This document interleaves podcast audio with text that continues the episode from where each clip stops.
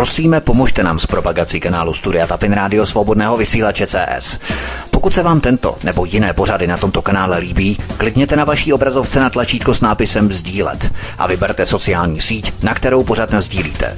Jde o pouhých pár desítek sekund vašeho času. Děkujeme tuto chvíli jsme všichni připojeni do vysílání, to znamená připravení odstartovat hovory u Klábosnice. Vítám pana VK i Vítka, hezký večer, ahoj a stejně jako vy diváci, i já se těším na první téma Vítku. Ahoj Helenko, zdravím tě, zdravím zároveň všechny naše posluchače svobodného vysílače i čtenáře Aeronet News. Od mikrofonu a zdraví vítek, já jsem rád, že jsme se tu všichni sešli. Tak jako vždycky v pátek jsme připojení, odpojení, ale většinou jsme připojení těm svým elektronickým hračkám, počítačům, Appleům, já nevím, iPhoneům a tak dále. Prostě připojení jsme tam, kde nás režim chce mít, abychom byli připojení, protože pokud nebudeme připojení, nebudeme připojení na systém a to je špatně. Takže sociální kredity, banky, iPhony, počítače, tablety, všechno musíme být připojení. Ale tentokrát se vám to snad ještě vyplatí a my můžeme tyto technologie využít k tomu, abychom odstartovali náš pořad. Vítám, VK, ahoj, hezký večer. Ahoj Vítku, ahoj Halenko, já vás zdravím. No zase jsme řešili samozřejmě eh, technické problémy, vyšel nový Skype, který úplně dodrbal kompletně všechno, takže uh, jsme to nastavovali, přenastavovali, bude to horší a horší, vůbec nějaké velké výhledy, že jo, uh, zářné zítřky nečekejte, bude to jenom horší a horší, naprosto horší a horší, uh, že jo, protože začneme hned z ostra, co zaznělo v posledním vystoupení eh, pana, eh, že jo, pana Suji eh, z republiky, že jo, slovenské hnutí republika, pan Suja natočil video ze Slijače a tam zazněly věci, panečku. To je, to je no, hotovo, vymalováno a na Slovensku můžou zhasnout. Takže začneme z ostra. Vítek to ještě ani neví, protože jsme nestačili prostě dalo to probrat, to je aktuální novinka, že jo.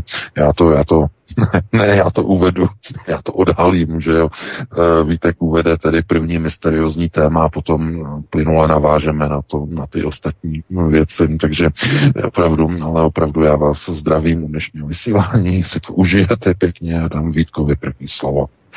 Tak já možná bych to právě prolinul s tím prvním tématem, protože tak asi zhruba tuším, o čem by to téma mohlo být, protože o čem jiném než eh, bubnování, válečné bubny a to vlastně tady všechno frčí eh, v rámci našich eh, politiků právě od čtvrtka, zejména tady od 9. března, kdy jsme to prošvihli, to mávání z okna a tak dále, tak jsme všechno prošvihli. Nicméně právě to téma můžeme prolinout i s Českou republikou, protože já jsem chtěl začít právě u nás v České republice, jak to vždy snaží snažím, eh, jak si ty soustředěné kruhy eh, rozvěřovat právě od eh, naší české kotliny.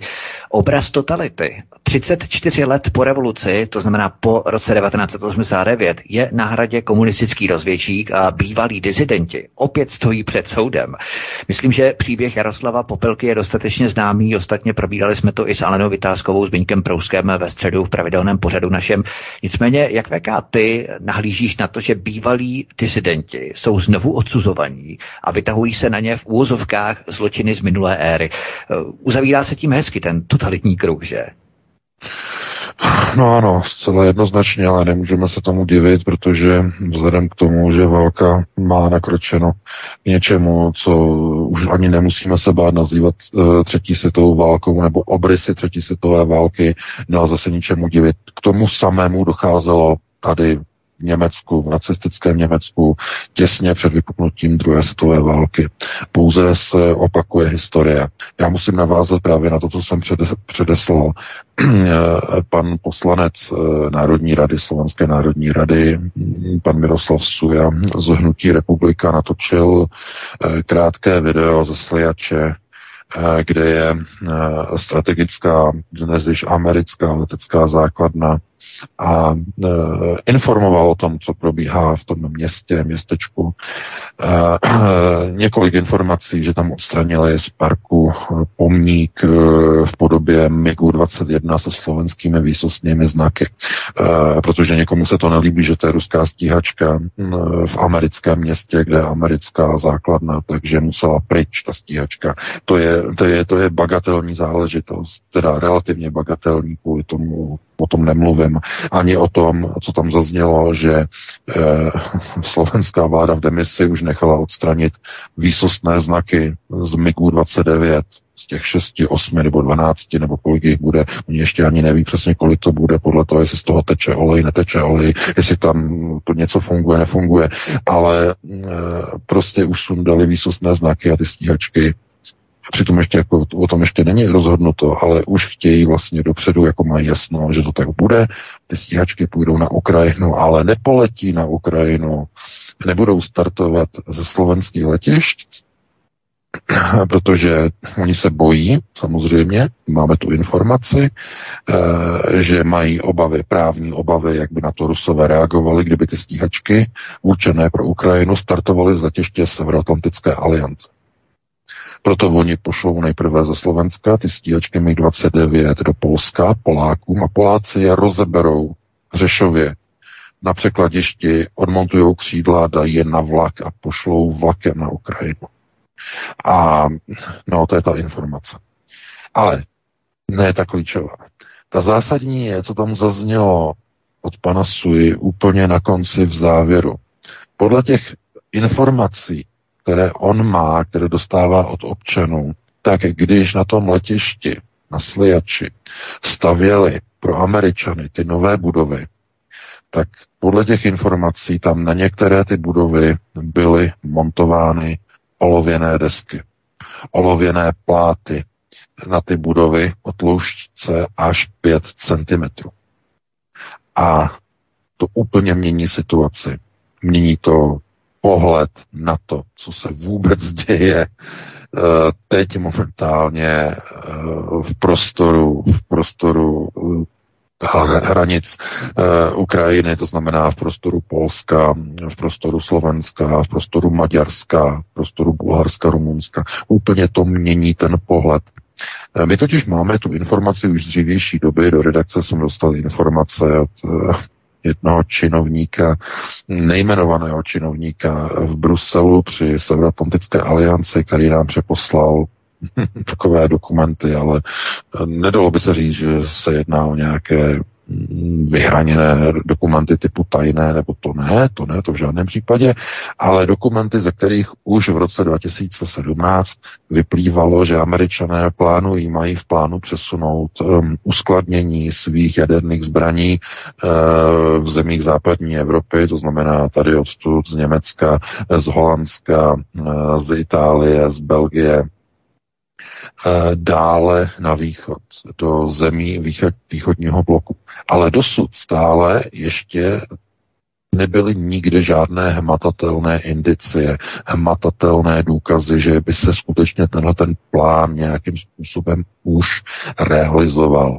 To znamená, za těch posledních pět let nikde taková indicie nebyla. Ale teď přišla.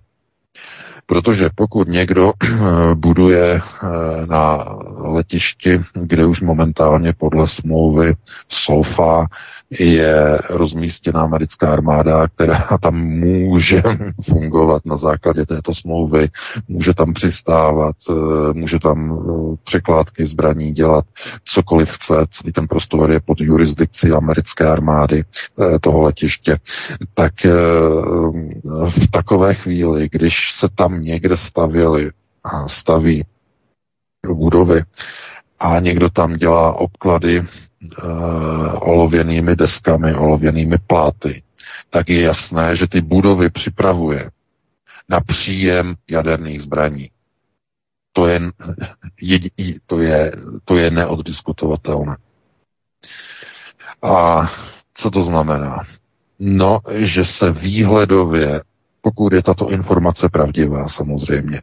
Pokud opravdu tam byly namontovávány ty desky na ty budovy, nebo zevnitř, nebo na ty rámy těch budov, že jo, e, tak eh, pokud je to pravda, tak to znamená, že ty budovy, některé z nich, ne všechny, ale některé z těch budov, jsou dezignovány pro příjem jaderných zbraní. A jakých to máte v tom posledním článku, my jsme to ještě probírali s odborníkem, to je zásadní informace tohleto. Byly by to samozřejmě ty klasické tradiční americké hlavice B61, ty mají v podstatě dvojí určení, buď se montují jako na stabilizátory, na aerodynamické stabilizátory, jako gravitační bomby, ty hlavice B-61 mají výkon 50 kilotun, jsou to vodíkové termonukleární zbraně, e, a nebo mají druhé určení a montují se jako hlavice raket s plochou dráhou letu amerických e, raket e, Tomahawk. To znamená jedna tady z těch dvou možností. A jak probíhá montáž, takzvané rozmistování, rozmistování tedy hlavic na jednotlivé nosiče, ať už gravitační nosiče, nebo balistické nosiče, nebo nosiče s plochou dráhou letu, tak k tomu se používají eh, samozřejmě eh, prostory, které jsou silně stíněné eh, většinou právě těmito zmíněnými olověnými deskami a účelem těch olověných desek je pohltit tvrdé radiační záření z prvního stupně eh, každé té hlavice. To jsou dvoustupňové hlavice, eh, které mají vlastně tu primární část, to je většinou klasická štěpná bomba v podobě plutoniového jádra, které vytvoří štěpnou reakci a volné neutrony, které jsou vyzářeny, jsou potom odraženy přes reflektor eh, do nádobky s deuteriem a tritiem, to je sekundární nálož, která vytvoří termonukleární fúzi a dojde eh, k něčemu, čemu se potom říká termojaderná reakce, tedy stlačování jednotlivých jader deuteria tritia, při kterém dochází k obrovskému uvolňování energie. A e, tyhle ty vodíkové zbraně samozřejmě e, musí mít nějakou omezenou limitní hmotnost. Ty americké e, bomby nebo ty hlavice B-61 mají stínění jenom jednoduchým olovnatým nátěrem to znamená, eh, nejsou příliš dobře odstíněny a eh, z těch hlavic vyzařuje celé pole radiačního záření, ať už tedy v tom spektru alfa, beta, především tvrdého radiačního záření gamma. Takže z tohoto důvodu všechny tyhle ty hlavice, ať už když jsou v rozmístěném stavu, tak většinou potom už se ta radiace neřeší, protože uh, ty zbraně jsou v pohybu, naloží se na uh, tedy nějaký bombardér, nebo případně se um, nasadí se na nějakou střelu s plochou dráhou letu a uh, de facto není to stabilní a statické na jednom místě, kde by to zářilo a ovlivňovalo okolní krajinu. Ale právě při tom uskladnění nebo při nějaké dlouhodobé eh, manipulaci s těmi hlavicemi eh, dochází eh, k tomu říkají sekundární ozáření, to znamená, to tvrdé gamma záření je opravdu prochází úplně vším a samozřejmě porušuje elektronická zařízení. Gamma záření poškozuje především polovodiče, kde dochází ke zkratům při průchodu eh, gamma paprsky polovodičovými zařízeními dochází ke zkratům a ke zničením eh, takzvaných PN přechodů v polovodičích. Takže eh, tohleto je potom jasné, proč se montují tady ty olověné pásy a olověné desky a uh, olověné uh, bednění na tyto budovy, na tyto objekty, kde se bude předpokládat, že se tam bude nakládat a bude se nějak manipulovat delší dobu s hlavicemi, jadernými hlavicemi. Takže Tohle to jako není překvapení, protože ti američané si samozřejmě vybrali ten sliač z nějakého důvodu. Prosím nás znovu, proč si vybrali sliač? No, každý, kdo je trošku starší, tak ví, co to byl sliač. A každý, kdo byl v lidové armádě, tak když se řeklo sliač, tak všem hned vyskočilo eh, v povědomí že sovětská společenská základna víceméně, no sovětská, že ale no, oficiálně tedy strategické letiště Varšavské smlouvy s kompletně vybavenou strukturou, připravená na třetí světovou válku při útoku Sovětského svazu na západní země, na Rakousko a tak dále, a tak dále. To znamená, to bylo strategické letiště, um, především z pohledu sovětských eh, generálů pro účely sovětské armády. A není jako překvapením, že si to vybrali američané, že dali přednost třeba i před eh, českým Mošnovem, že, nebo moravským, nebo sleským, že podle uh, místní orientace Ostrava Mošnov. Takže oni si spíš vybrali raději ten sliač, možná, že i kvůli politickému nastavení, protože to se dojednávalo delší dobu a předchozí vláda uh, Andreje Babiše a předtím ještě Bouslova Sobotky nebyla příliš uh, úplně nadšená z nějaké představy amerických základen. To teprve až Fialová vláda samozřejmě tak bude se snažit Slováky dohnat co nejrychleji. Už se na tom pracuje. V Mošnově by měli být američané velmi, velmi brzy. To znamená, v tomhle ohledu jenom se ukazuje, že ve chvíli, kdy eh, politici, volení politici usilují o porážku jaderné velmoci, nechtějí slyšet ani slovo o mírových rozhovorech konfliktu na Ukrajině, tak se nemůžeme divit, že někde na nějakém letišti, kde jsou američané, kde mají smlouvu SOFA, že se staví budovy, které jsou oplášťovány olověnými deskami pro příjem jaderných hlavic. Nemůžeme se tomu divit. Kdo by se tomu divil, je naivní. Ale to, že to takto slyšíme, to, že tyto informace jsou takto eh, eh, jakoby zveřejňovány, pouze potvrzují ten faktický stav. Celá Evropa zešílela, celá Evropa chce do války s Ruskou federací. A kdo tomu nerozumí, kdo tomu nevěří, kdo je tak naivní, že to, co se děje v celé Evropě, že nic neznamená, no tak takový člověk by měl asi zrušit okamžitě životní pojistku, měl by zrušit pojištění na barák a, proti živlům a, a všechno, protože nemá smysl, aby byl pojištěný, protože se chová jako naprostý magor. Naivní. Jako člověk někdy v roce na jaře roku 39, který by říkal, mír je zajištěný, e, nemá smysl se ničeho bát, protože v Evropě bude už jenom velký mír.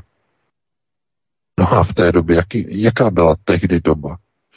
No, obsazování, že jo, e, prostoru, e, řinčení do války, požadavky, že jo, a neustále drang nach ostem. Drang nach ostem znamená tažení na východ. Nic se nezměnilo, je to pořád stejné, akorát se změnily trochu oblečky, změnily se uniformy, eh, změnily se, vylepšily se zbraně, eh, zlepšila se komunikační technika, že jo. Eh, mediálně je všechno mnohem rychlejší, se dříve všechno šířilo jenom rozhlasem a tiskem, strašně zastaralé a pomalé. A to znamená, že dneska ty informace se šíří velice rychle. Ale Jinak se nic jiného nezměnilo. Když neuspěl projekt Třetí říše, okamžitě začali nacisté realizovat projekt Čtvrté říše. Evropského společenství, Evropského hospodářského společenství a následně přejmenovali na Evropskou unii. A jak se dneska chovají představitelé EU? Jako největší náckové. dirigují a bubnují do války s Ruskem. Stejně jako náckové ve 30. letech. Úplně stejně. Nic, žádný jiný rozdíl v tom není.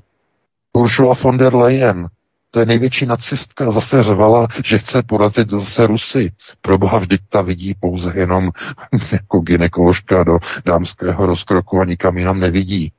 Ta není schopná vidět ani, jestli venku prší nebo je pěkně. To vždyť to není úplně normální. A teď někdo si prostě řekne, že někde, když američané chtějí mít nějakou leteckou základnu, tak je to kvůli tomu, aby tam mohli šířit lásku a demokracii. Že? Po Fialovsku. a po Pavlovsku. E, no, to si myslí debilové samozřejmě, protože realisté, těmi je naprosto jasné, co asi oni sledují těmi základnami. Oni si vybírají, američané, vždycky takové základny, u kterých je železnice. Podívejte se na Sliač. Podívejte se i na to druhé e, letiště, které tam mají e, v, tom, v té kuchyni nedaleko toho města, které si nemůžu vzpomenout. To znamená, mají tam přímo u toho letiště je železnice. No, aby mohli samozřejmě zbraně eh, nasunovat na letiště, z letiště na železnice. To je přesně takhle vymyšlené. To znamená přesuny, transporty, překládky na letadla, a t- z letadel na e, vlaky a tak dále a tak dále. To znamená, oni si to vybrali. Strategické letiště, když bylo dobré pro Varšavskou smlouvu, bude dobré i pro Američany. Všimněte si, to není nějaká smlouva, která by byla podepsaná se Severoatlantickou aliancí. Ne, ne, ne. Američané si tu smlouvu SOFA podepsali mezi e, slovenskou vládou a mezi Američany. To je bilaterální dohoda. To je pro Američany. To je solitér. A montují tam olověné desky. Co tam budou uskladňovat? Kedlubny, zelí, květák, něco podobného? Ne. Co asi tak potřebuje stínění deskama z olova? No, naprosto logické. A e, je to e, je to jenom pro strýčka příhodou nebo pro strýčka sama? No strýček příhoda, to je takový týpek, který prostě občas přijde, občas nepřijde, ale strýček sam, ten, když něco si nechá udělat, tak to myslí vážně dopředu, tak jako, že to fakt bude. Tam není žádná náhoda. Američané nedělají nic, jako by bylo stříčka náhodu. Ty dělají pro sama. Dopředu je připraveno, že tam ty zbraně musí být. Proto by tam montovali ty desky, že To by nedělali jenom z toho důvodu, že kdyby náhodou, kdyby bylo bývalo, že bychom náhodou se rozhodli a náhodou je tam přivezli, tak aby to tam bylo zařízeno, kdyby náhodou. no, pokud takhle si myslíte, že funguje americká armáda, tak to jako to by bylo hodně naivní. Takže eh, jaký je výsledek? Tak si to pojďme udělat, udělat, pojďme si udělat takovou malou inventuru. Evropské vlády, anebo můžeme zůstat u té slovenské vlády, když už jsme na tom slijači, tak uh, vezměme tenhle ten model. Uh, slovenská vláda vezme všechny své funkční zbraně, které má, to znamená všechno, co funguje, co střílí, co jezdí, co neteče olej, tak prostě oni vezmou, oni to naloží na vlaky a oni to přes Polsko nebo rovnou přes Užhorod, že jo, to pošlou Ukrajincům. To Slovensko postupně ztrácí. Za prvé, protivzdušnou obranu. Kdyby dneska někdo vystřelil na Slovensko nějakou balistickou raketu, tak ta raketa a poletí ještě zamává nad Bratislavou a dopadne tam, kam má určeno, protože tam není jediný protivzdušný prostředek, který by ji dokázal zastavit. Američané tam mají eh, jako baletky rozmístěné nějaké dva systémy Patriot.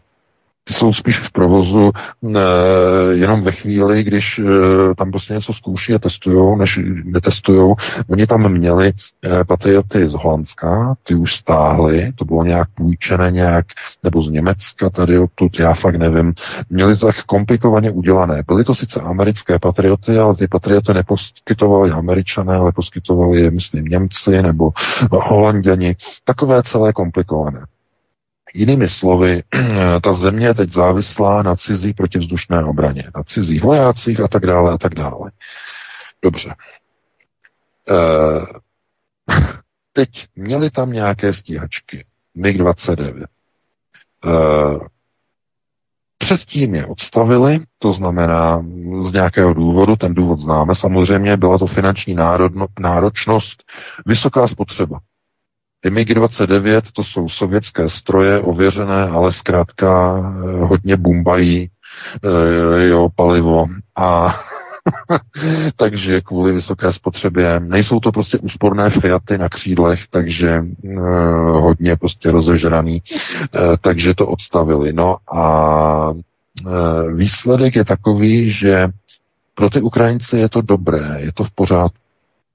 To znamená, oni řeknou, ty stíhačky jsou poškozené, ty stíhačky mají nějaké mouchy, ty stíhačky mají nějaké vady, proto jsme je odstavili. Řeknou místním voličům, že Slovák.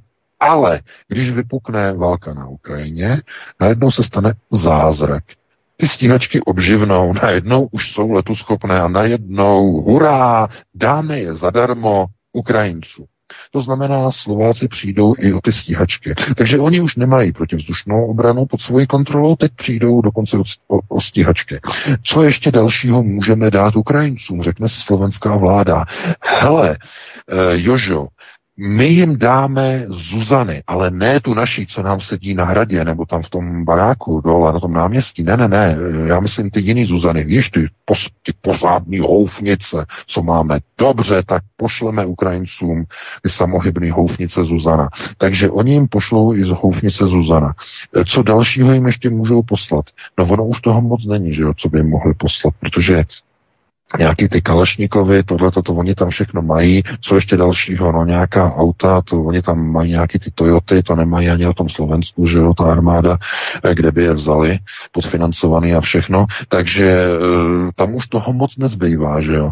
No a eh, co teda ještě jiného? No, v budoucnu a v blízké době slovenské vojáky. A jak? Na sílu?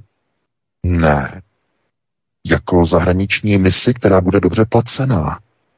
Ano, dobře placená mise, aby se ti vojáci přihlásili.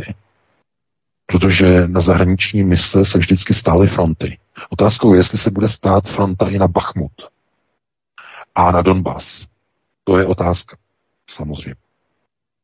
No, kdyby se to takzvaně zvrtlo a Rusové by opravdu z nějakého důvodu si řekli, už nás to nebaví, eh, my považujeme ty dodávky těch zbraní za vstup eh, těch daných států na to, za vstup do války s námi a opravdu provedli údary na některá místa někde na Ukrajině, kde zrovna budou v rámci asistenčních misí Evropské unie rozmístěni vojáci zemí NATO, což se plánuje, že ty asistenční mise se plánují. No tak v tom okamžiku, v té chvíli, je to otevřený střed mezi Ruskem a Severoatlantickou aliancí. V tom okamžiku.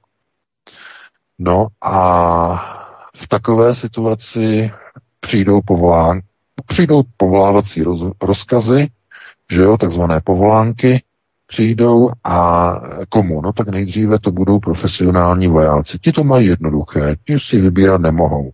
Jo? Ti to mají v rámci svého zaměstnání.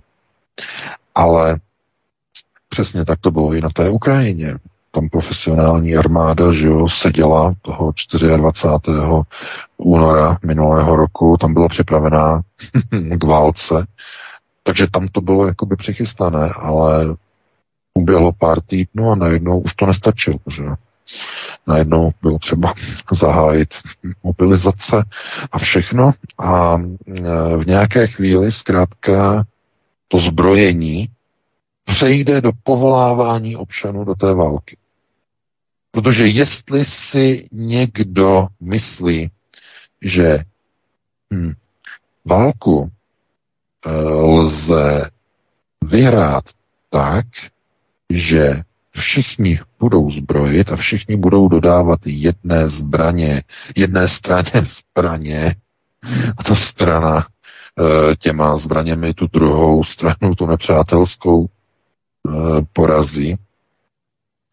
Tak e, kdybychom se na to dívali z pohledu nějakých realistů, tak bychom se museli dívat především na to, jestli ta ruská armáda bojuje na té Ukrajině za nějaké v hodnoty, jako bojovala a bojuje americká armáda po celém světě.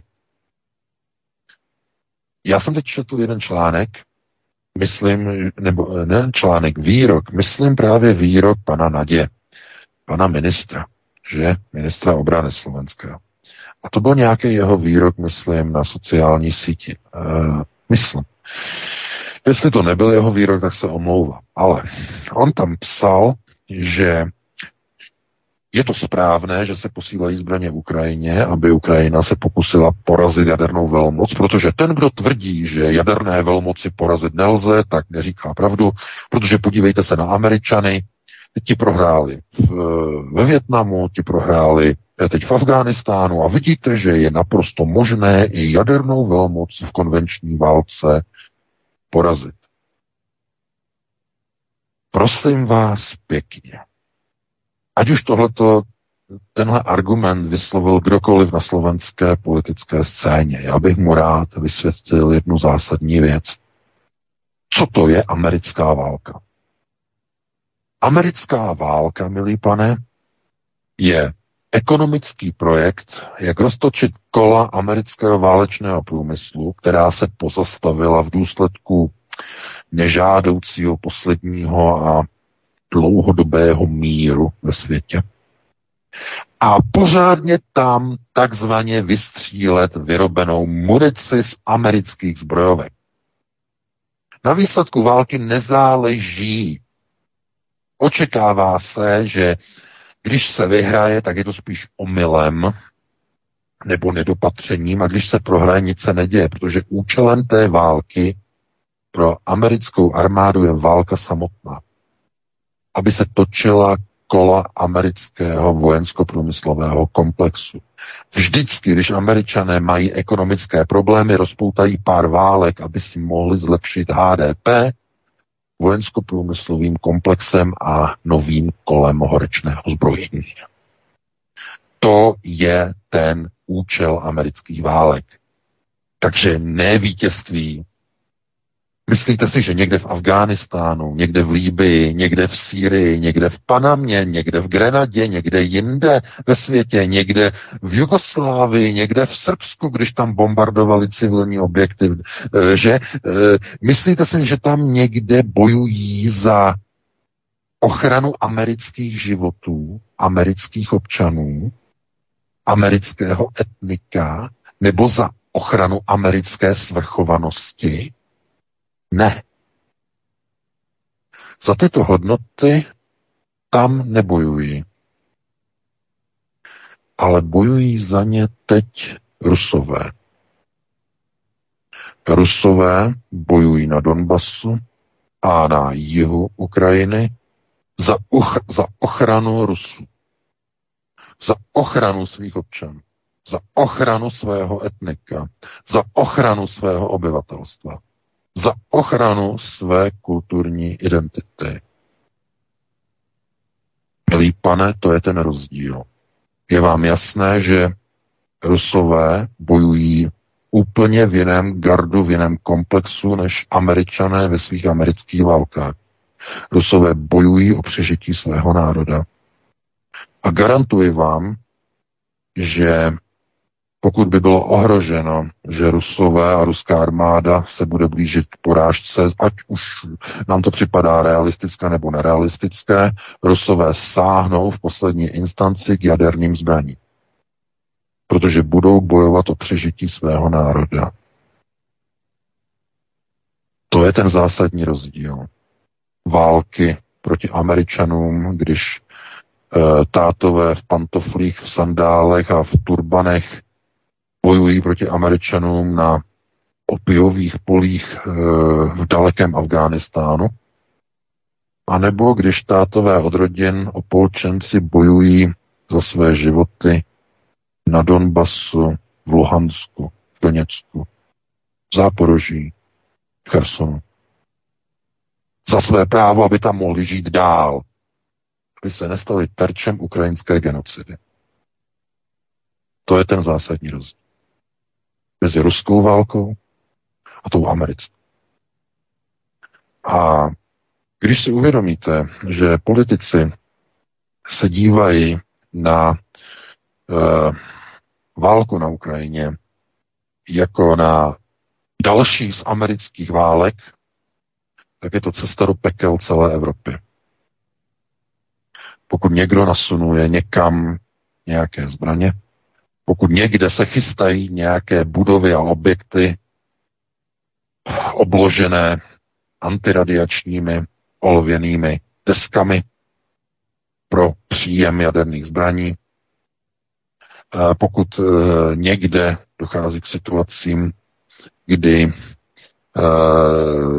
mírové úsilí některými z mediálních prostitutek a prostitutek nazývají, že on je mírový štváč. To je ten oxymoron, ten výraz, který vymyslel jeden z těch e, různých e, šafrů nebo z těch dalších na těch různých fórech, 24 a podobně. Ten nevím, kdo je přímo autorem tohoto výrazu mírový štváč, ale to je přesně ten eh, jejich eh, fašizační étos. To znamená, kdo nechce válku, je štváč. Kdo chce mír, je mírový štváč. Takhle oni to mají připravené. Kdo chce mír, je dezolát. Je opice, je pavián, jak řekl dezignovaný slovenský minister zahraničí, uh, pan Káčer, že, Rastislav Káčer, na posledním setkání se slovenskými občany v Michalovcích. To bylo velice, velice chucpaté, co tam proběhlo. Tam létalo jedno chucpe za druhým. Tam, když jste se podívali na ten záznam, tam jste viděli, jak tam nadávají vlastním občanům, že dezoláti, paviáni, opice, různě a podobně a ti lidé pouze chtějí jednu věc. Skandální věc, neuvěřitelnou skandální věc chtějí slovenští občané v Michalovcích. Víte, jakou chtějí věc? Oni chtějí mír. To jsou zprostáci, co? Oni chtějí mír. Namísto toho, aby oni podle té vlády v demisi, aby chtěli válku, aby chtěli porážku Putina, aby chtěli porazit Rusa, tak musí tam chtít tu válku, musí chtít zbrojit a co nejvíce zbraní té Ukrajině. A pokud nedodáme dostatek zbraní, oni tam totiž bojují za nás, abychom nebyli sousedi s Ruskem řekl premiér v demisi pan Heger pro média včera, že dodáváme zbraně Ukrajině, abychom neměli za sousedy Rusy. Tím myslel, že Rusové obsadí celou Ukrajinu a že Slovensko bude tady mít společné hranice s Ruskou federací. ano, až takhle daleko takhle daleko to dochází. To znamená, ta fašizace je už eh, prostoupená v té Evropě, nemusíme to abstrahovat nebo jenom lokalizovat pouze na Slovensko. V celé Evropě je to už tak, že eh, zkrátka válka, válka, válka, chtít válku, přání války, war wish, to znamená eh, přání války, touha po válce, je úplně všeobjímající u všech hlavních mainstreamových politiků snad pouze s výjimkou Maďarska a e, můžeme do toho počítat Srbsko. A to je všechno. Dokonce i ta fiflena, která je teď u moci v Itálii, jak ona se jmenuje? Všichni, to je taková ta falešná, uh, to je Fiat alternativa, že jo, falešná alternativa. No, to je aspéna a, a typická, no, ty fašistický předky nějaký, já vím. Ano, ano, ano, ano, jak, jak dodává z Itálie zbraně Ukrajině a prostě, že musí být Rusko poraženo. E, chápete? E, takže e, opravdu jenom s výjimkou Maďarska Srbska, jinak e, jinak všichni politici, všechny špičky politiků v Evropě chtějí válku s Ruskem. A to je tragédie. Protože tomu potom nelze zabránit. Aby byl mír, musí chtít politici mír. Je to taky jednoduché. Pokud chtějí válku a křičí do války, do dodávání zbraní, tak tu válku v nějaké chvíli mít budou. Tomu se nedá vyhnout. Nemůžete sypat zbraně jedné straně ve válce, jedné straně válečného konfliktu a očekávat, že z toho bude mír když ta druhá strana bojuje o své přežití. Ta nebojuje americkou válkou za nějaké, nějaké makové plantáže, opiové plantáže, nebo za nějaké, nějakou ropu někde, nebo podobně. Oni tam bojují za svoje lidi. Rusy, ruské etnikum. to je, no a můžeme se, osm let, musíte si uvědomit, osm let Kreml do toho nechtěl jít. Osm let se snažil o to, aby Kijev garantoval těmhle těm uh, ruským regionům podle minských protokolů autonomii. Protože základem, každý pořád se mluví, že minské protokoly sem, minské protokoly tam. Ale málo kdo ví, co bylo obsahem minských protokolů. No, obsahem minských protokolů byly v podstatě tři kroky. E, změna ukrajinské ústavy na federální systém. Federalizace. Poskytnutí regionům Donbasu status autonomních území podle sovětského modelu tzv. Sovětů. A třetí model byly nové demokratické volby s, se, e, do, samozřejmě do, té, do jejich e, toho parlamentu v Kijevě e, podle nového modelu ústavního klíče. Eh, to znamená, ten ústavní klíč by byl, eh, nebo měl být podle minských eh, protokolů ustanovený tak, že ty země, teda ty prostory těch autonomních území té Ukrajiny pod ruskou governancí, to znamená Rusové by si tam, ti, kteří tam bydlí, tak sami by si spravovali ta území, by byli vyloučeni ze zahraniční politiky centrální vlády v Kijevě a všechny otázky přistupování k mezinárodním smlouvám by spadaly do e, schvalovacího procesu referent na autonomních území. A pokud by nebyly schváleny, tak na ta autonomní území by se přístupové smlouvy podepsané Kijevem nevztahovaly. No, to samozřejmě bylo pro tu chuntu, která se ujala moci nad Kijevem po roce 2014 nepřijatelné. Takže jak Angela Merkel teď minulý rok v prosinci oznámila, odhalila, uh, oni věděli, že to je neprůchodné a že ty minské protokoly nebyly vůbec myšleny vážně ze strany západu, pouze to bylo o tom, aby byl získán čas pro Ukrajinu, čas na její vyzbrojení, aby ten konflikt na Ukrajině, na východě Ukrajiny mohla vy, vyřešit ukrajinská armáda silou. To bylo celé. Rusové si mysleli, Kreml si myslel, Vladimir Putin se k tomu přiznal, řekl, že si fakt myslel, že opravdu ty minské protokoly budou naplňovány, že zajistí ten mír, ale po osmi letech se ukázalo, že tam mírová cesta nejde. Ukrajinci, a teď nemusíme mluvit ani o Ukrajincích, ale o té chuntě, která se v roce 2014 dostala v Kijevě k moci. Ta chunta chce udělat z Ukrajiny jednobarevný národ jenom Ukrajinců. Oni tam nechtějí jiná etnika. Oni tam nechtějí Maďary, oni tam nechtějí Poláky, i když oni teď jsou s nima velcí bratříčci po vypuknutí války, protože Poláci jim pomáhají, ale nechtějí tam Poláky, nechtějí tam Bělorusy, nechtějí tam Tatary a hlavně nechtějí tam Rusy na té Ukrajině. Protože to, co všechno e, říkali představitelé, e, jako byl Porošenko, jako byl, že jo, všichni tyhle, všichni tihleti eh, největší eh, největší eh, potentáti, kteří tam byli u moci, tak uh, oni říkali, že chtějí, aby prostě ti Rusové se odstěhovali do Ruska, aby tam opustili své majetky, aby opustili ty své baráky, aby se vystěhovali do Ruska. No a ti Rusové, kteří tam žijou už dlouhá, dlouhá staletí, tak říkali, proč bychom my se měli stěhovat do Ruska, když tohle je naše země. Chápete? No a to je, to je s velkým obrovským mega mamutím přesahem. Obrovským mega přesahem.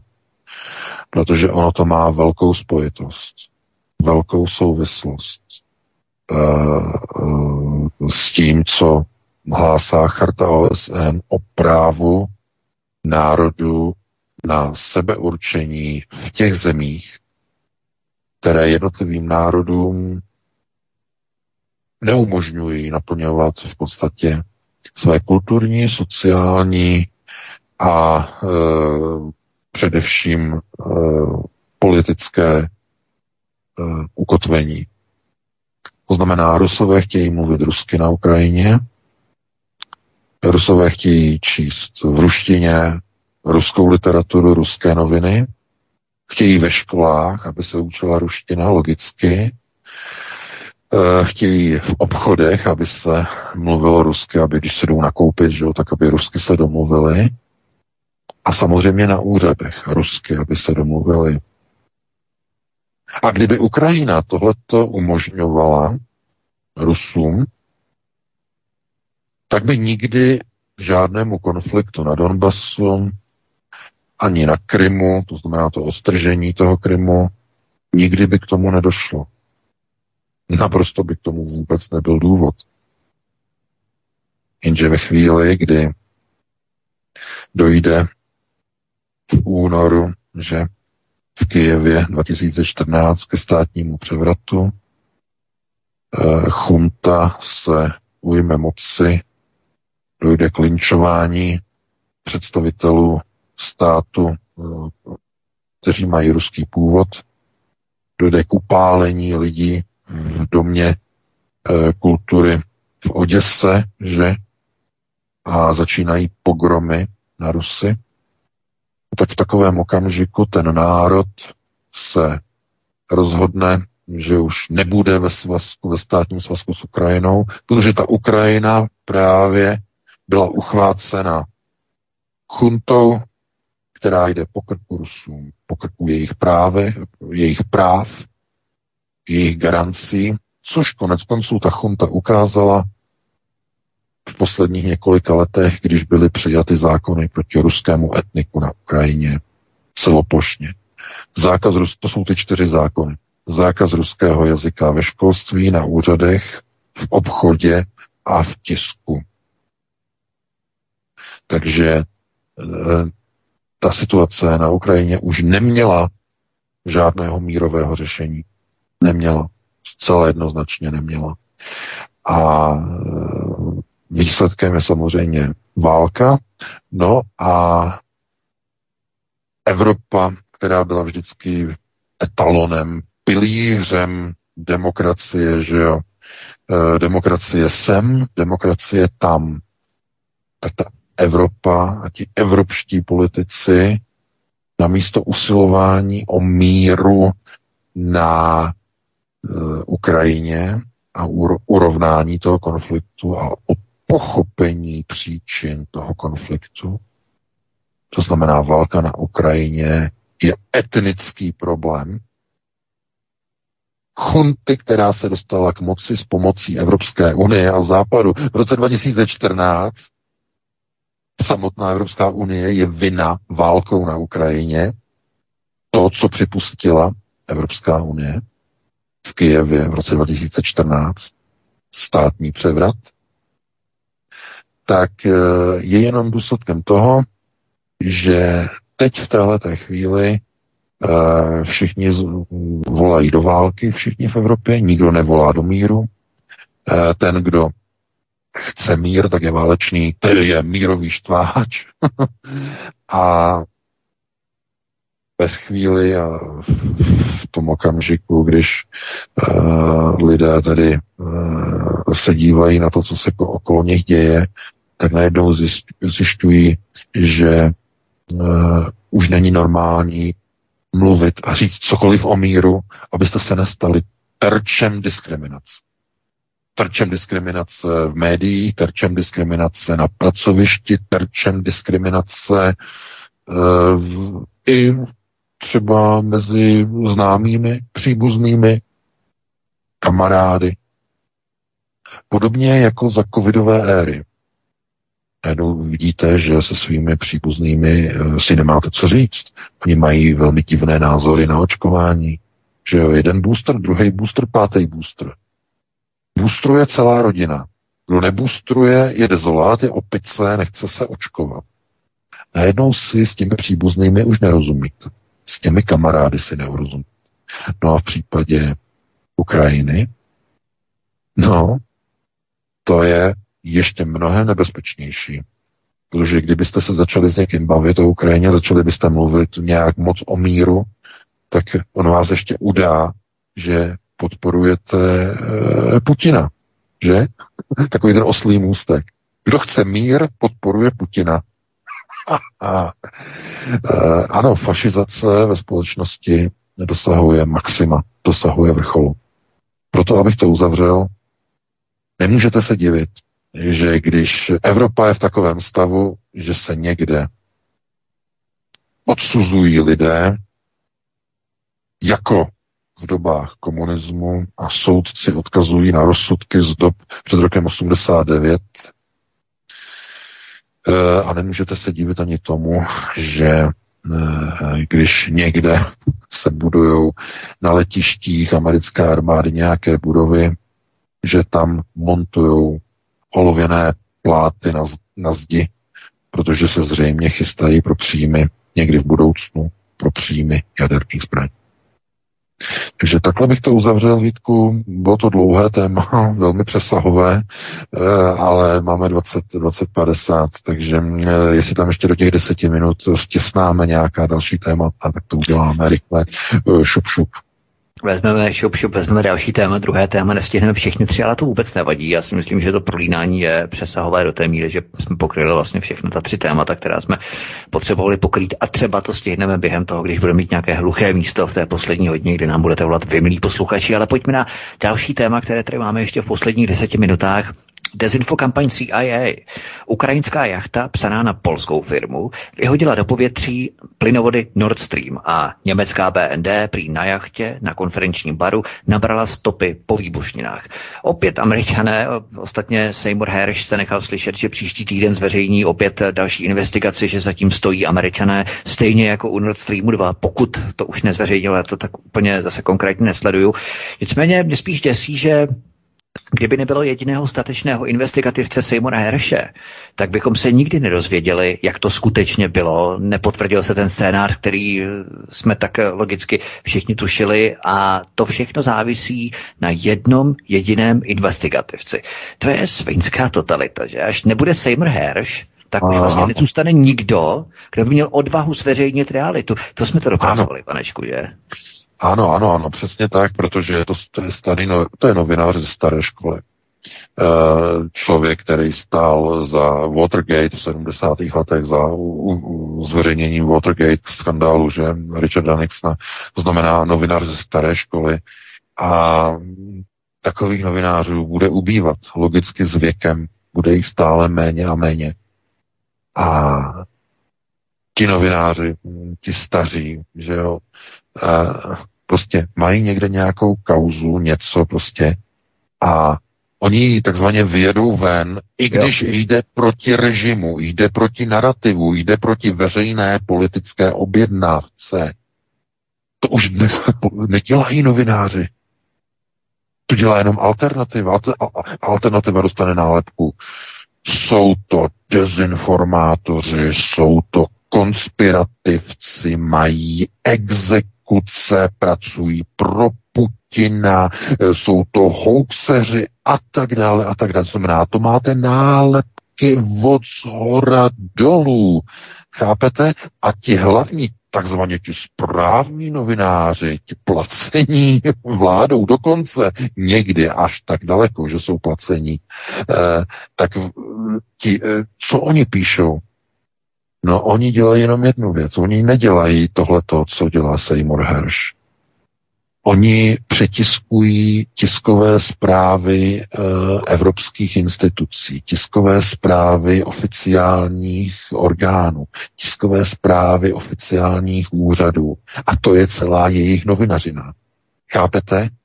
Oni si nechají něco, aby jim něco vyteklo z ČTK, aby jim něco vyteklo z Reuters, aby jim něco vyteklo z AP, něco jim vyteče z AFP.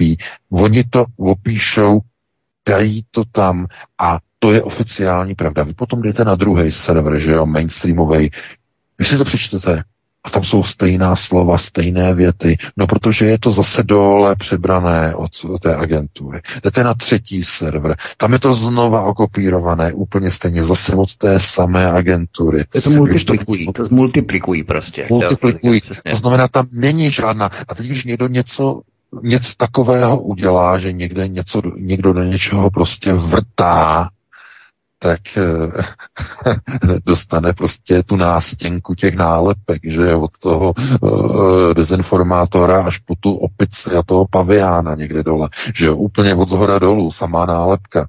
A, uh, a to by ještě třeba jako bylo pochopitelné, ale vezměte si, jak potom ta populace na to zabírá, jako na, jako na udičku, v podstatě oni něco, něco vytečou do informačního prostoru. To znamená, vypustí nějakou informaci. A teď to všichni okamžitě přeberou, přeberou to média, televize a najednou se z toho stává oficiálně přijímaná pravda.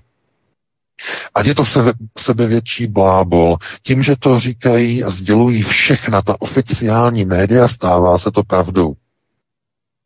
A když ovládáte všechna tato média, tak zjistíte, že dokážete dělat zázraky.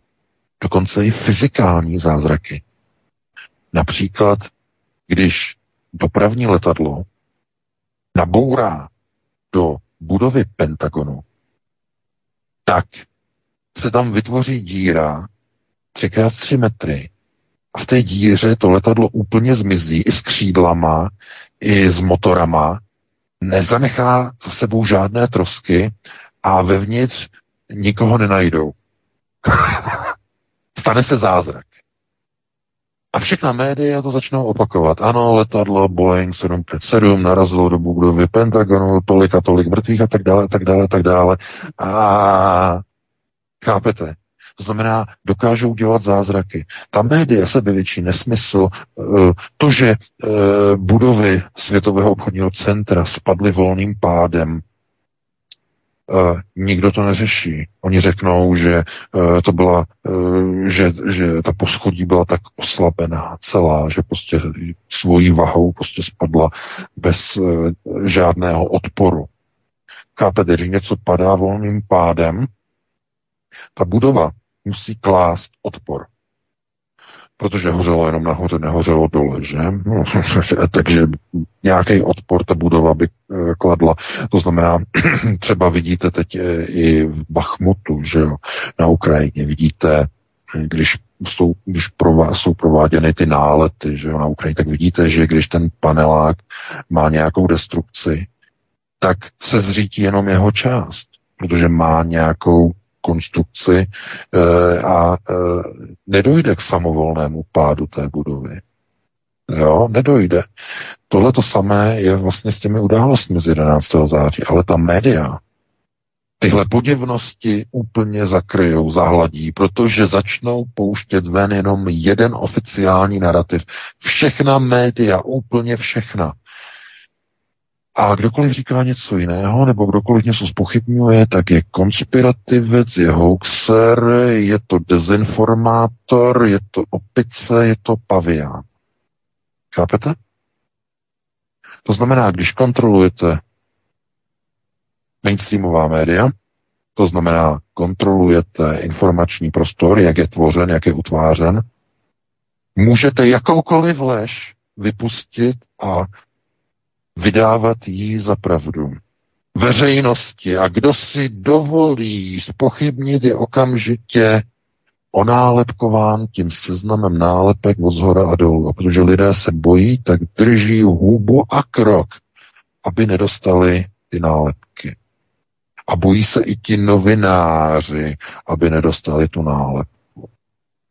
Bojí se úplně všichni z těchto takzvaných velkých mainstreamových novinářů. Jenom malá hrstka těch velkých, slavných možná trošku je to i naivita, ale oni mají tak velký kredit jako držitel Pulitzerovy ceny Seymour Hersh, uh, že oni se nebojí a oni s tím jdou ven, protože si řeknou, já jsem příliš slavný na to, aby oni se o mě otírali. A ono to funguje, protože oni se, oni si fakt nedovolili na něho útočit.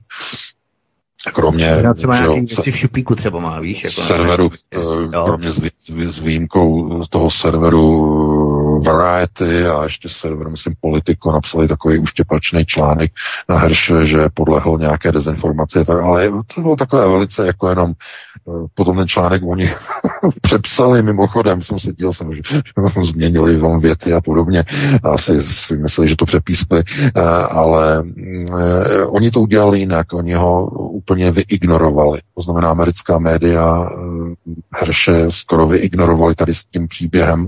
On to publikoval na Substacku, to je eh, soukromý publikační portál, eh, protože žádné velké americké médium, představte si, nechtělo ten příběh Herše otisknout.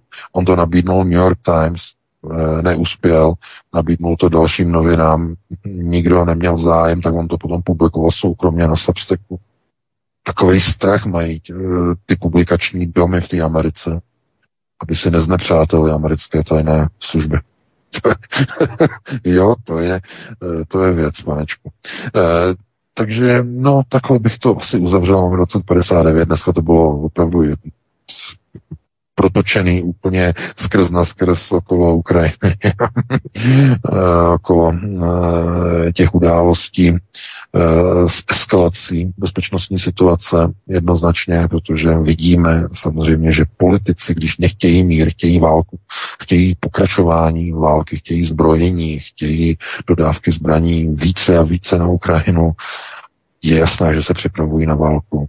A pokud někdo staví někde nějaké domy s olověnými deskami na stínění. Je jasné, že se, při, že se připravuje přesně na to, na co, eh, čeho se tak obáváme. Nelze to opravdu podceňovat. Tohle pouze ukazuje jenom na to, že e, namísto toho, aby se ta situace uklidňovala, aby se ten konflikt, eh, ten etnický konflikt na Ukrajině začal rozumně řeč, řešit, aby se tam řeklo na rovinu, ta země je multikulturní, je multietnická, tam žije opravdu obrovské množství Rusů a není možné je všechny vystěhovat v nějakém genocidním procesu, v nějakém začišťování, že není možné. Ta Ukrajina se musí změnit systémově a nemůže být v Severoatlantické alianci, protože velká část těch Rusů to nedovolí. Velká část prostě toho obyvatelstva nechce.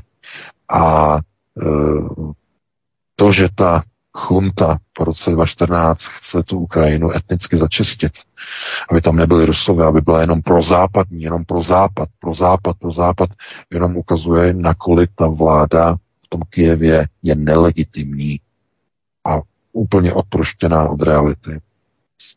Bohužel válka je, je ten důsledek té neschopnosti vyřešit konflikt na Ukrajině po roce 2014 mírovými prostředky a naplněním minských protokolů. Takže takhle bych to uzavřel. Máme 21.01 dáme si přestávku, e, nějaké to občerstvení a potom hned se pustíme do telefonických dotazů.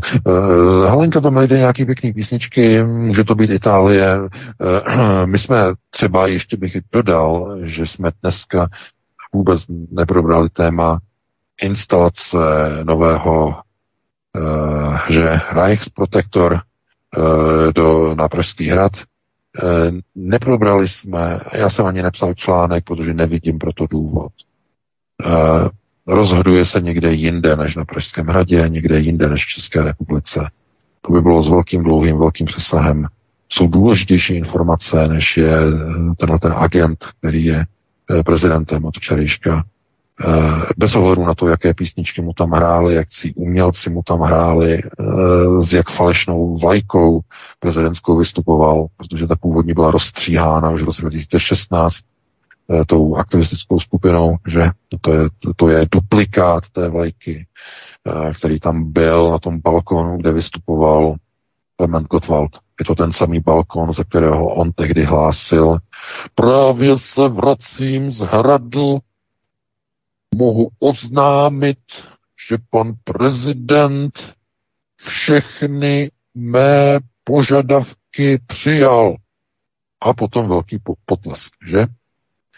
No, Gera Pavel z toho balkonu hlásil něco jiného, bylo to takové nezáživné, ale není důvod se tím vůbec eh, zabývat, protože uh, uh, je jasné, jaké procesy budou nastupovat Vláda Filové pěti koalice nemá už žádnou blokádu nikde, budou si moci schvalovat takové zákony, jaké budou chtít, až se e, budou opravdu demokratické základy v České republice otřásat, co Fialová vláda začne realizovat s vlastním prezidentem moci. Takže takhle bych to uzavřel, no dáme si do přestávku. Helenka tam najde pěkné písničky, že jo, a pustíme se potom po nějakých sedmi minutách do prvních posluchačů. Tak já bych to jenom zaglosoval tak, že my jsme tady měli deset let prezidenta Miloše Zemana, který nás zásoboval hláškami, že se v Kábulu bojuje za Prahu.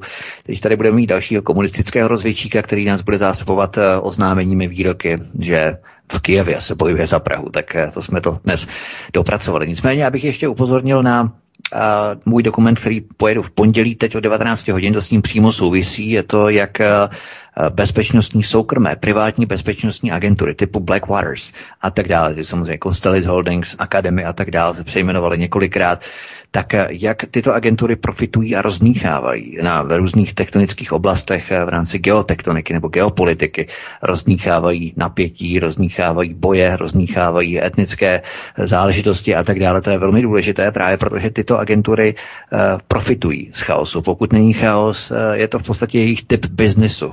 Stejně jako ropa, stejně jako plyn, stejně jako dřevo pro dřevaře, stejně jako farmacie a tak dále, tak pro ně je biznis chaos. Pokud není chaos, oni nevydělávají. A tento aspekt myslím, že se velmi podceňuje, to znamená, že bezpečnostní agentury jsou taky dost zásadním prvkem, které vlastně rozmíchávají to napětí, udržují napětí a, a intenzifikují ho. Takže to bude takový docela celkem zajímavý dokument. A, a jen na konci toho mého proslovu teď ještě zdůrazním, že opravdu není třeba sledovat eh, podobné provinční lokální politiky, protože ti jsou jenom statisté, podobně jako Petr Pavel a další. Ti jsou jenom statisté, v podstatě místo držící, kteří jsou pověření vykonáváním zprávy nad eh, jimi svěřeným územím, ale v podstatě rozhoduje se přesně, jak VK řekl, úplně nikde jinde. Dostávají pouze noty a písničky, řekněme. A tak. Takže zahrajeme si písničky a potom vstoupíme do poslední hodiny. Halenko, co si zahrajeme?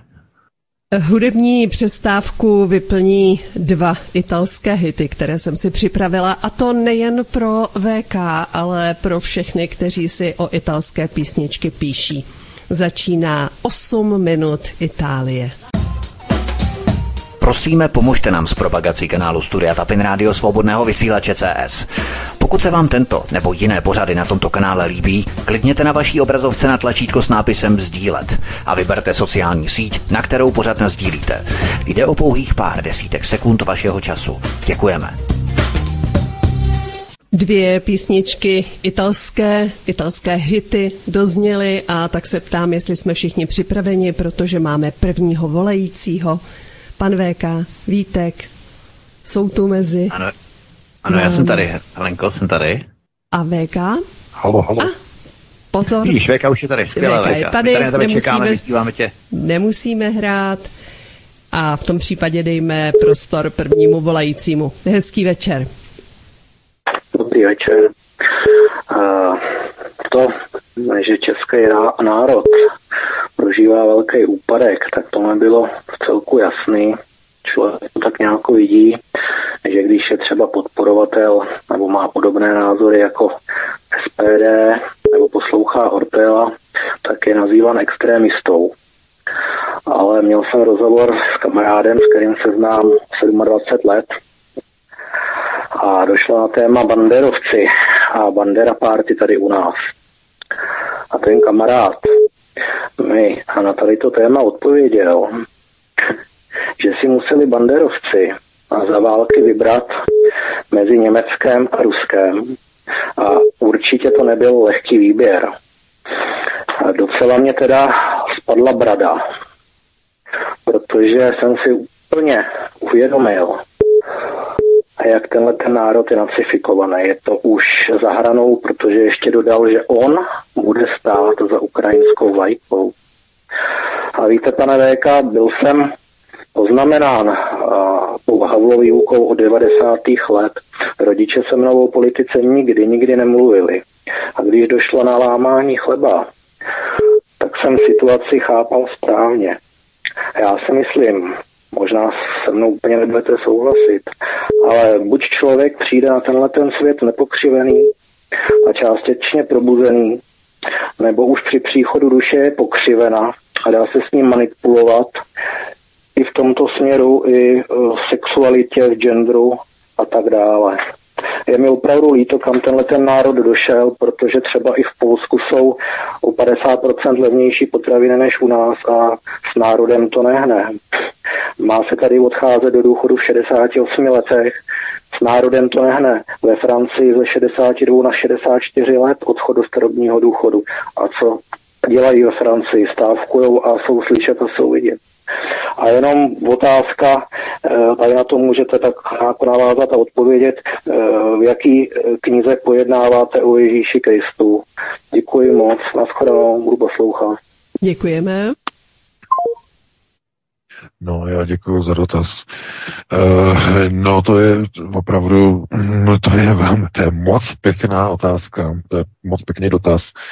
Uh, ten národ, uh, já, já s tím, ano, já s tím souhlasím, možná pán bude překvapený, ale já s ním musím souhlasit, je to tak, je to přesně tak, jak říká. Uh, v rámci jednotlivých cyklů se naše entity vrací neustále. Eh, pozor, pozor, eh,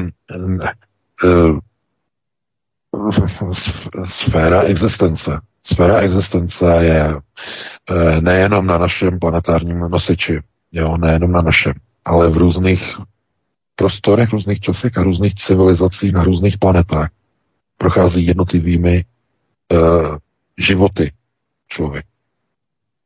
A Tady já teď trošku začerpám uh, z jednoho zdroje, který nebudu pro jistotu, protože to je okultní materiál, nebudu tady vůbec ani autora nic uvádět, ale on tam píše, že uh, uh, lidé, kteří projdou existencí, to znamená životem na mimozemském prostoru na mimozemském těle, to znamená v, v, prožijí život někoho, koho bychom nazvali extraterestriálem, znamená někým, kdo nežije na této planetě, znamená někdo na nějaké jiné planetě, která je více rozvinutá, abyste tomu rozuměli.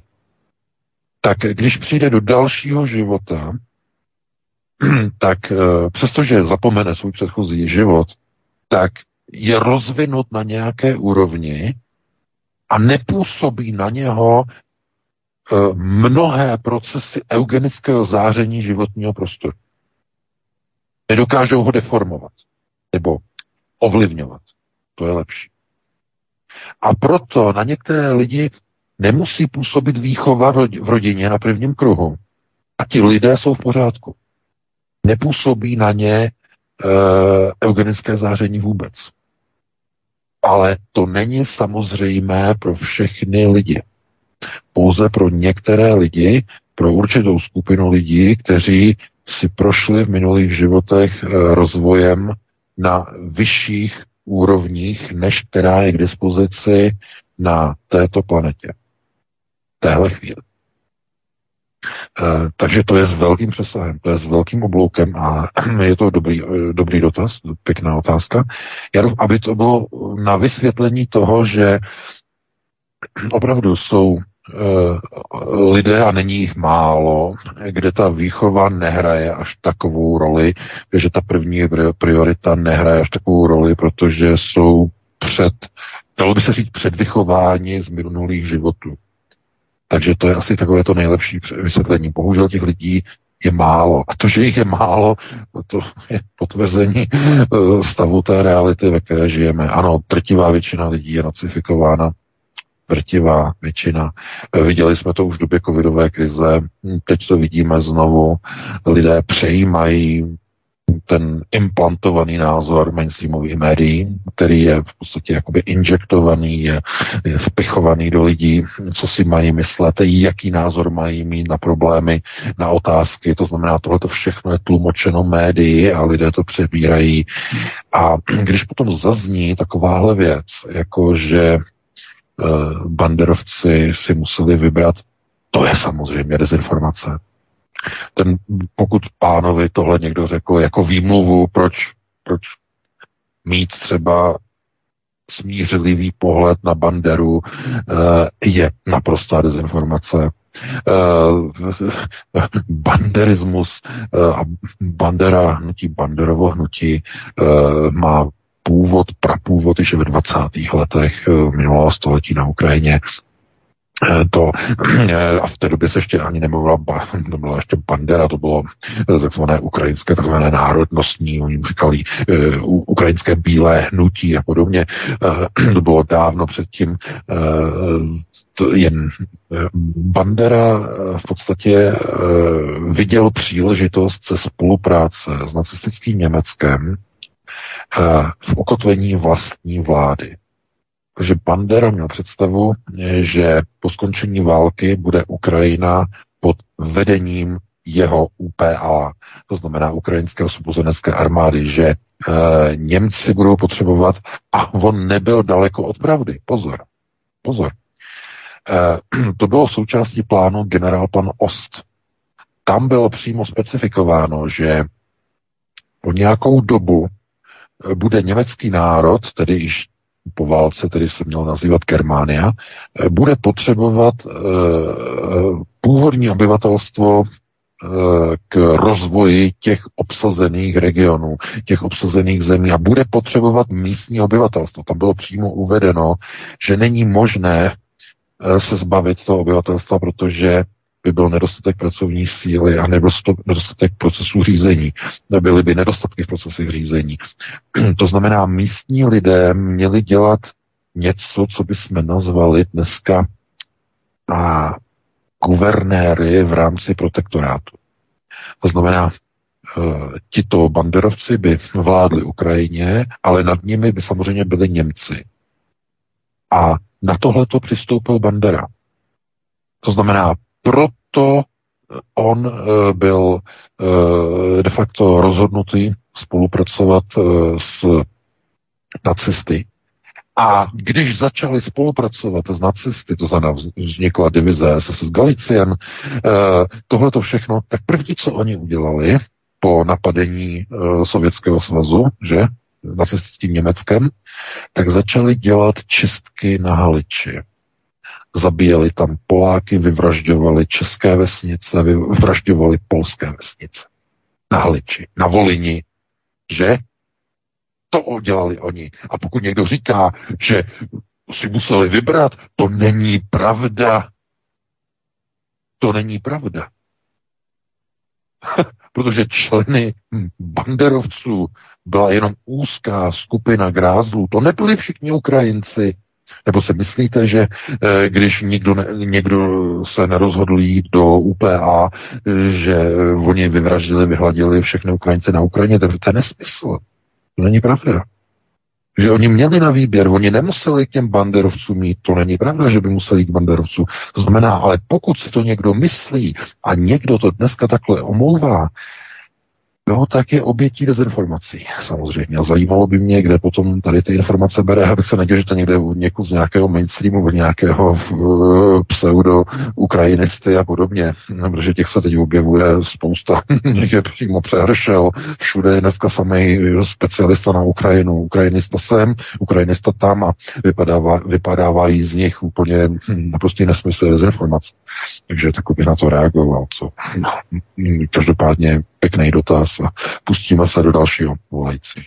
Chtěl jenom upozornit, že o Stepanu Bandery nebo Stěpanu Banderovi chystám trojdílný dokument, kde budu v podstatě popisovat kompletní jeho životopis od narození, dospívání, potom eh, stagnace profesionální, řekněme, růst, eh, pokud bychom tak mohli nazvat v rámci těch organizací ukrajinských, 30. léta, atentát na polského ministra vnitra v rámci eh, skupiny, kterou on vedl tehdy a tak dále, jak byl tehdy potom odsouzen během druhé světové války a potom, jak žil v Německu, jeho kryli američané, americké rozvědky, respektive Eh, kontrarozvědný sbor, přesně jak se ta rozvědka jmenovala, která spadala pod CIA ještě v eh, Německu po druhé světové válce, 50. léta, jak se ukrýval, jak mu poskytovali nacisté, bývalí nacisté krytí a identity a tak dále, až po jeho atentát v roce 1959. On měl totiž opravdu velmi zajímavý a pestrý život, takže eh, to chystám, ale trvá to hrozně dlouho, samozřejmě, protože on z dobových materiálů musím překládat, skládat dohromady informace a tak dále. To hrozně náročná činnost a nezvládám to v rámci mého volného času, takže to je jenom tolik, ale pojďme na dalšího posluchače. Máme další volající, hezký večer.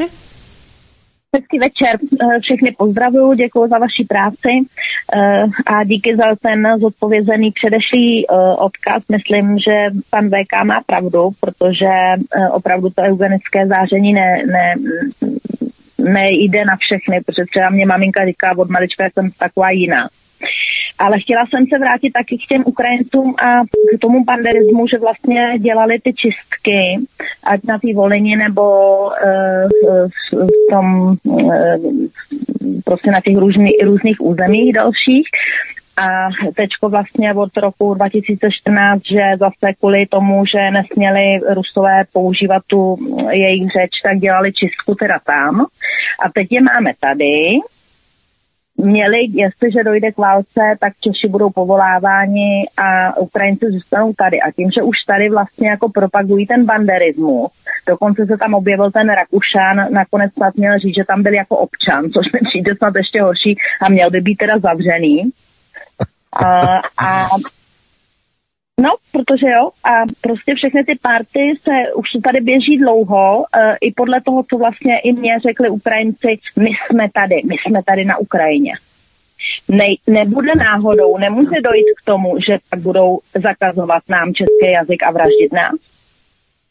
To je jeden můj názor, jenom, jo, a ještě bych takovou ještě jednu věc, co ty, naš, ty naši, ta naše vláda, oni si neuvědomují, že když eh, vlastně opravdu dojde k té válce, že budou ohroženi oni, nebo si myslí, že opravdu utečou do těch, eh, do těch sídel, který mají po světě nakoupený, že to stihnou, nebo takže to jsou takové dvě moje yes. otázky. Jestli ty Ukrajinci opravdu nás nemůžou tady vlastně už jako mají připravenou takovou krásnou jako cestičku, to, co dělali pořád, tak po Panderovsku prostě si to vyřídit i s námi, přejmou tohle území, protože snad uh-huh. už má mít Dobrá. Ukrajinu koupený, koupený ten uh, ty nadnárodní společnosti. Tak tyhle dvě otázky. Díky moc. Také děkujeme. Hezký večer. Já děkuji za dotaz. Eh, no, to záleží na tom, jestli bude nebo nebude překročený tzv. ukrajinský rovník. Eh, tím se myslí populační rovník, to znamená 50%, 50%. Eh, podobně jako arabský rovník v Evropě, teď v mnoha zemích. Tam, kde víc než polovina Ukrajinců, tam bude hrozit vytlačení českého jazyka, pochopitelně. To je automatické, tomu se nedá vyhnout. S tím se musí počítat. Otázkou teď je, do jaké míry, jak moc uh, Fialová vláda teď mají svého vlastního prezidenta, eh, jestli oni skutečně budou chtít udělat to, co teď zaznívá. Máme do, v redakci informaci, že chtějí dát ukrajinštinu.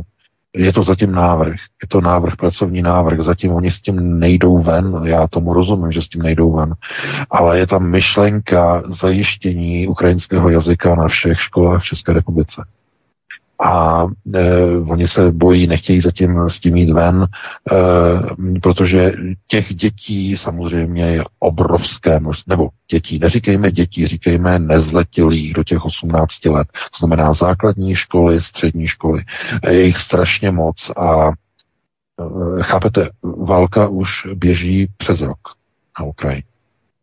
A oni musí chodit e, do škol, ale nemůžou e, přestat mluvit ukrajinsky nebo přestat učit se ukrajinsky a takzvaně se asimilovat do české společnosti, protože oni jako mají, hm, to je samozřejmě charta lidských práv, zaručuje ochranu i v exilu, že ochranu vlastního jazyka, vlastní kultury.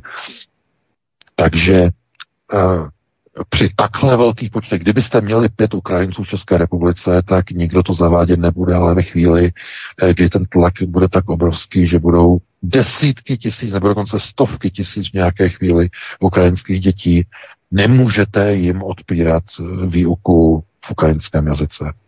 Nemůžete. Eh, a tam potom už je to jenom otázkou času, co to bude znamenat. To znamená, bude to mít nějaký dopad na tu společnost českou, eh, když bude takzvaně bilinguální výuka? Podobně jako byla až do pádu Viktora Janukoviče v roce 2014 byla bilinguální výuka na Ukrajině, kde se učilo ukrajinsky a rusky paralelně vedle sebe. A, tedy ukrajinštině a ruštině. Eh, bude, bude to mít nějaký dopad na tu společnost? Nebo nebude mít? To je otázka, to se teprve uvidí. To znamená podle toho, kolik by těch škol bylo, kolika škol by se to týkalo, um, jestli by to bylo v obecné rovině, to znamená uh, typu každá škola je povinná, aby se řeklo, každá škola je povinná, aby měla, aby mohla umožňovat výuku v ukrajinském jazyce, je povinna to zajistit, a nebo by to bylo tak, že jenom některé vybrané školy na okrese, v rámci okresu, uh, regionu by umožňovalo tyhle ty výuky. To by bylo, to byla otázka realizace, podle mého názoru, ale čím více čím větší migrace bude z té Ukrajiny, čím více těch dětí bude, tím větší pravděpodobnost bude, že tohle to půjde do všech škol postupně. A nemyslím si, že jenom České republice, to by se týkalo mnoha dalších zemí, kde mají velký, velké objemy ukrajinské nezletilé mládeže. E, takže e, to riziko skutečně funguje, že v nějaké chvíli ten vliv toho banderismu by se začal kopírovat do vzdělávacího systému. Kdyby, kdyby ta výuka, kdyby jsme se do toho jenom uh, trošku víc ponořili, jenom velice rychle, uh, kdyby probíhala výuka v ukrajinštině, jak by probíhala výuka eh, dějepisu? Otázka. Jak by ti učitelé vyučovali o událostech na Ukrajině, dejme tomu okolo toho roku 41, 42, 44, jak, jak oni by se do toho jako vpasovali, jak oni by se do toho nějak uh, ohledně toho bandery jako postavili. Znamená, jakým způsobem by ty děti byly vyučovány, ty ukrajinské děti. To je, to je s obrovským otazníkem. Já bych dokonce ten otazník změnil, lehce překroutil na vykřičník, protože to je zásadní otázka, to je z vykřičníka. To opravdu, toto riziko té banderizace společnosti bude potom moci vycházet přímo ze systému školství. A já věřím, že Fialová vláda tohle takhle daleko to nepromýšlí, nedomýšlí jim oni nemyslí ani, co bude zítra, ale uh, chápete, co, to je, to je zásadní otázka. Takže teď nevíme v této, této chvíli, jaký to bude mít dopad. Nevíme. No a ta otázka toho, kam utečou politici v Evropě, kdyby náhodou vypukla válka, no to je jednoduchá odpověď. Bylo by to úplně stejné jako před vypuknutím druhé světové války. Sednou na letadla, odletí do Londýna, nebo tentokrát by to muselo být trošku dál do Ameriky, odletí eh, nebo někam prostě, kde se budou cítit prostě bezpečně.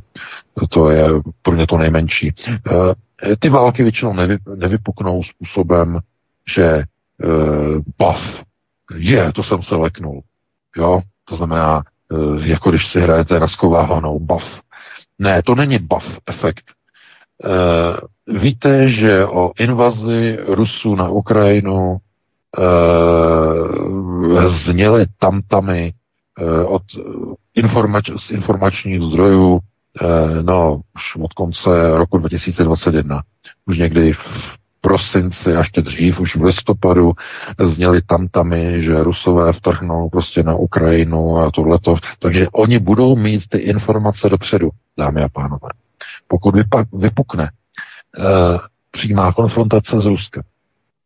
Oni o tom budou vědět dopředu. To vám garantuju. To nebude žádný efekt typu překvapení, bav a je to tam. Ne, ne, ne, ne, ne.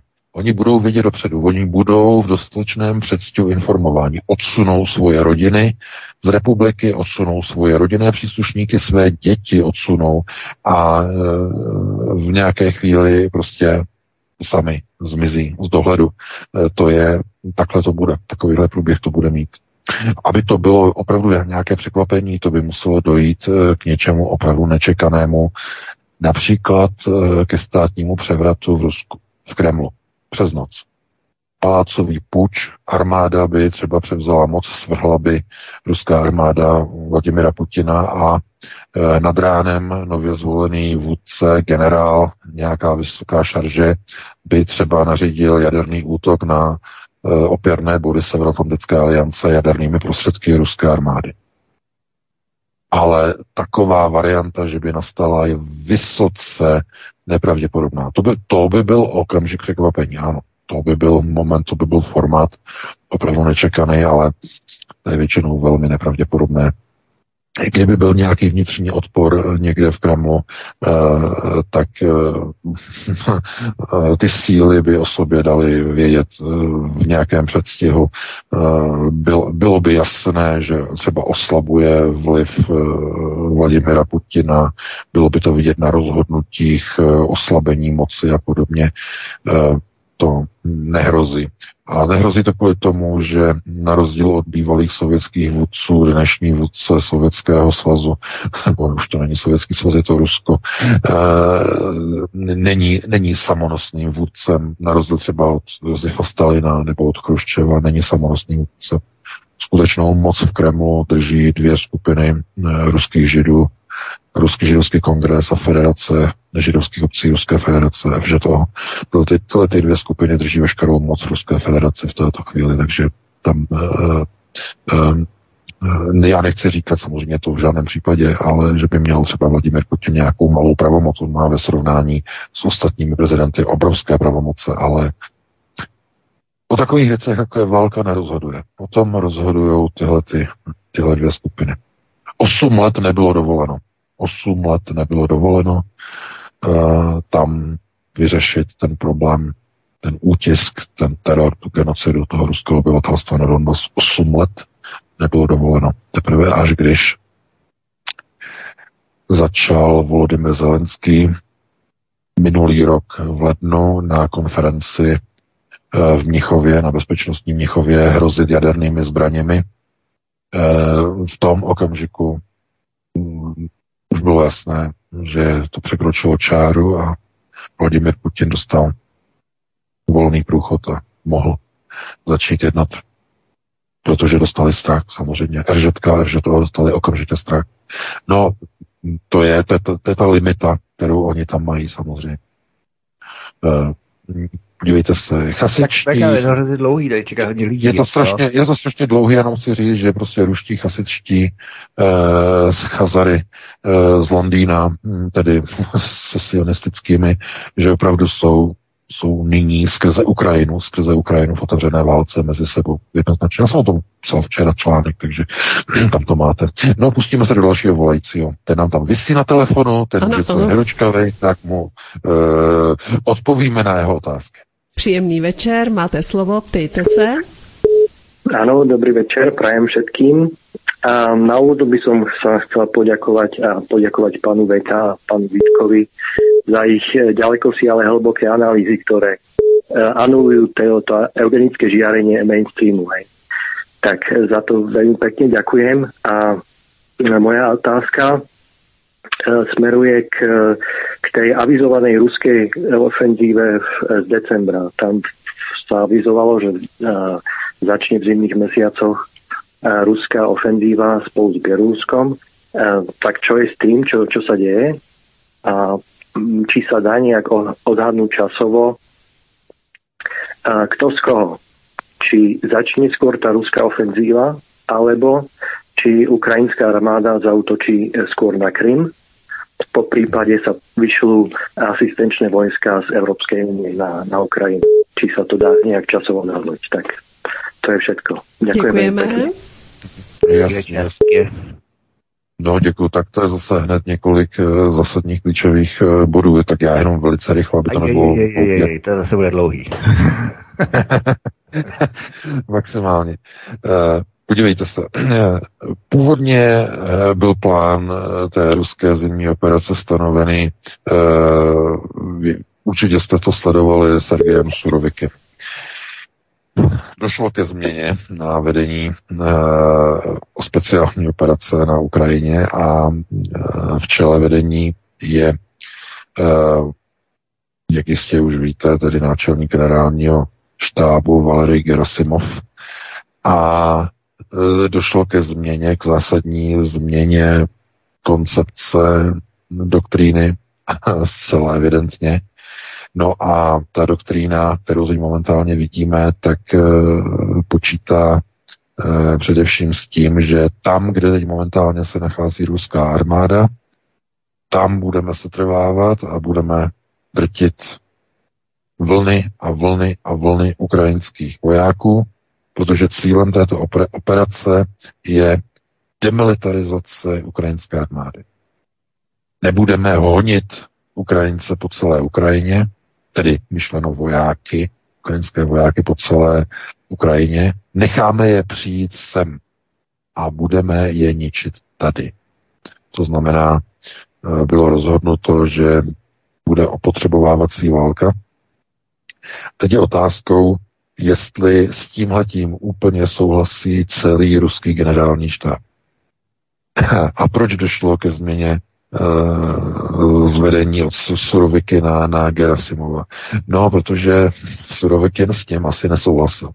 To není žádné překvapení, protože Surovikin eh, minimálně v Sýrii, kde působil, tak byl mužem činu, nebo považovaný tedy za ofenzivně laděného eh, generála, kdežto šéf, řekněme, generálního štábu Gerasimov jede trochu jinou doktrínu. Eh, je to samozřejmě doktrína opotřebovávací války, která ale bude stát velké počty životů i na ruské straně.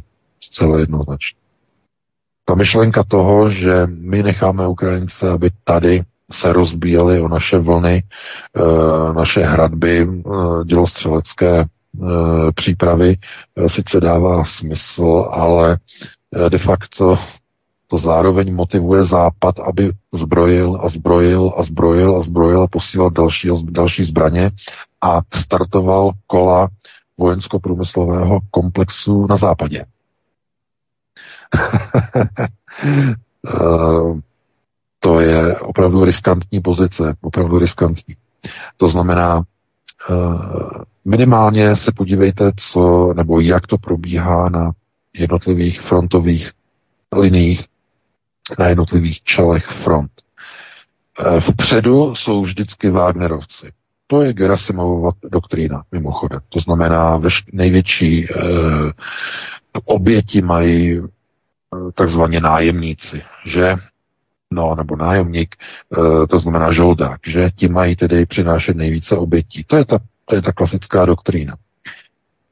Problém je v tom, že ti Wagnerovci opravdu postupují a začínají si přivlastňovat, zasluhovat daleko větší úspěchy než regulární ruská armáda, která původně teda měla držet nějaké komplexní linie a nikam se nehýbat.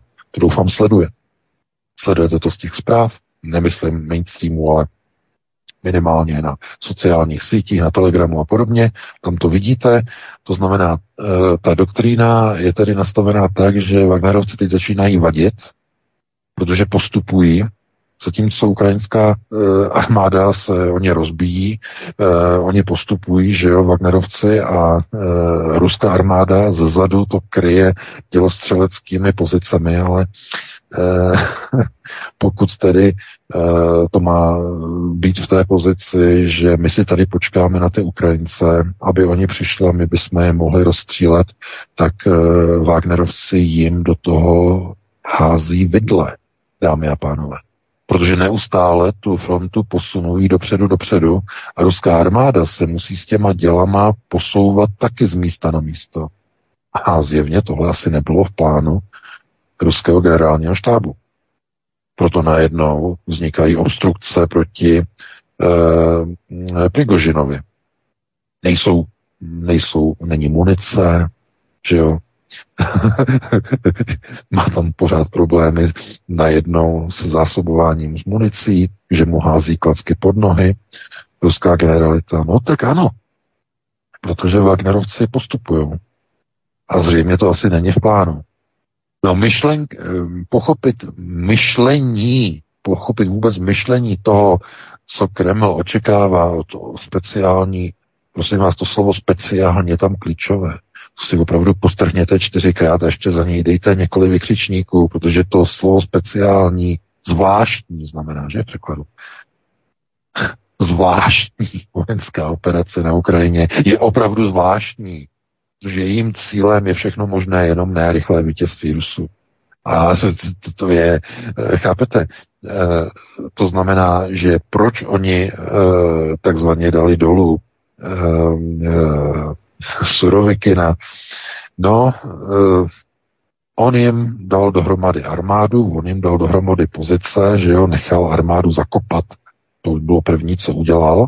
A jakmile bylo hotové, jakmile ruská armáda byla zakopána, tak ho sesadili a dali tam Gerasimova. Ten teď pouze uh, velí střílet uh, artilérii směrem dopředu a čekat, až přijdou Ukrajinci.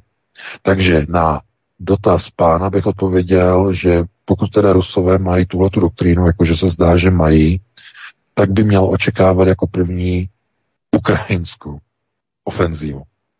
Podle mého názoru jako první ukrajinskou. Samozřejmě může se stát lecos, ale eh, ty poslední měsíce ukazují, že cílem je opravdu maximální demilitarizace Ukrajiny, pozabíjení co nejvíce ukrajinských vojáků na jednom místě, aniž by Rusové museli někam cestovat. To znamená nechat Ukrajince přijít, aby se nechali postřílet na frontové linii. No, takže takhle bych na to reagoval a pustíme se do dalšího volajícího, pokud tam máme někoho. Ano, máme na lince dalšího posluchače. Hezký večer. Hezký večer, eh, Martin Severní Čechy. Řadě bych vám chtěl všem poděkovat za perfektní práci, zejména panu VK, panu Vítkovi. A abych nezažoval dlouho, pan VK na konci minulého týdne hovořil o tom, eh, o té částečné mobilizaci nebo vůbec o mobilizaci a o tom, že ti Ukrajinci, kteří uprchli ze země, to vlastně vyhráli, protože jsou pryč. Takže můj dotaz zní, jako, ti, co jsou utečení u nás a v celé zbytku Evropy, kde by se mobilizace netýkala, to by jsme to tady jako měli říct na vlastní Petra. E, to je vlastně celkový dotaz. Děkuju a budu poslouchat. Také děkujeme. Já děkuji za dotaz.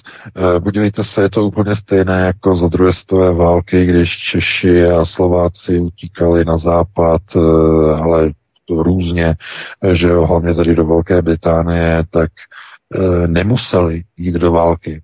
Nemuseli. A pouze se hlásili jako dobrovolníci, že jo, československým perutím, RAF a podobně, jako dobrovolníci. Jo, ve chvíli, zkrátka ve chvíli, kdy e, oni utečou z té Ukrajiny do Evropy, tak dostanou status uprchlíka. A na status uprchlíka to je mezinárodní ochranný status, Nikdo je nemůže poslat zpátky do války. Mají status uprchlíka. Není možné. Je to vyloučené. Nejde to. A muselo by dojít ke změně zákonu. A myslíte si, že Fialová vláda by změnila zákony typ, typem nebo typu, eh, když nás požádá eh, Zelebuben z Kyjeva, tak eh, my mu zavoláme na frontu naše ukrajinské spoluobčany, kterým jsme předtím udělali azyly. Myslíte si, že by to takhle fungovalo? Ne, to je vyloučené. Naprosto vyloučené. Pokud by pokud vyvstane... Ale v Polsku je chtěli verbovat přece. V Polsku... No, chtěli, ale eh, polský ústavní soud zakázal, ten to zakázal. No, před jasně, jasně. E, protože to je v rozporu samozřejmě s mezinárodními garancemi o e, uprchlických statusech. Jinými slovy, pokud dojde k nějakému konfliktu mezi Ruskem a Severoatlantickou aliancí a vyvstane potřeba nějaké mobilizace, ať, ať, ať bude mít jakoukoliv podobu, bude se to týkat jenom českých občanů s českým občanstvím. Nebude se to týkat ukrajinských uprchlíků. Taková účast na takové válce bude otázkou pouze jejich dobrovolnosti. Ničeho jiného. Takže takhle bych na to odpověděl a e, pustíme se tedy do dalšího volajícího, pokud máme. Ano. Hezký večer, máte slovo. Prajem dobrý večer, tu je ešte raz opakovane Stanko Peter. Dovolal som sa k vám aj pred dvoma týždňami, v tom čase do Švačiarska, dneska volám zo Slovenska. Chcem sa vám poďakovať uh, aj redakcii teda za prácu ešte raz, uh, pánovi VK za perfektné informácie a ako sa hovorí u vás, smekam. Krátka poznámočka, minulý týždeň uh, boli v Bratislave tie pochody, kde ste sa na chvíľku k tomu dostali a dneska ste sa nezmienili, také isté pochody budú aj zajtra v Prahe od 14. hodiny. Takže pochod za mier zajtra v meste Praha u vás, takže to je jedna informácia. No a potom je tu ešte jedna ďalšia taká teda poznámočka. V minulosti ste sa, pán Veka, zmienili, že cieľom samotnej vojny môže byť vojna samotná. Takže tento scenár, ktorý tu momentálne máme, tak je ako by k tomu nasvedčoval. A teda neviem, ešte tam bol jeden poslucháč, ako prvý myslím, že volal ohľadom toho Banderu a Banderovcov. Je to príliš zložitá téma z môjho pohľadu a na Slovensku prebieha politický proces za myšlienky pána Mariana Magata, ktorý vydal knižku Židokracia. Ten človek je už 14 mesiacov vo väzení, vo vyšetrovacej väzbe. Prvý proces mal 28.2. a 1.3. ďalší proces prebieha 14.3. teraz v útorok na špecializovanom trestnom súde v Pezinku, ktorý je na takéto politické záležitosti určený.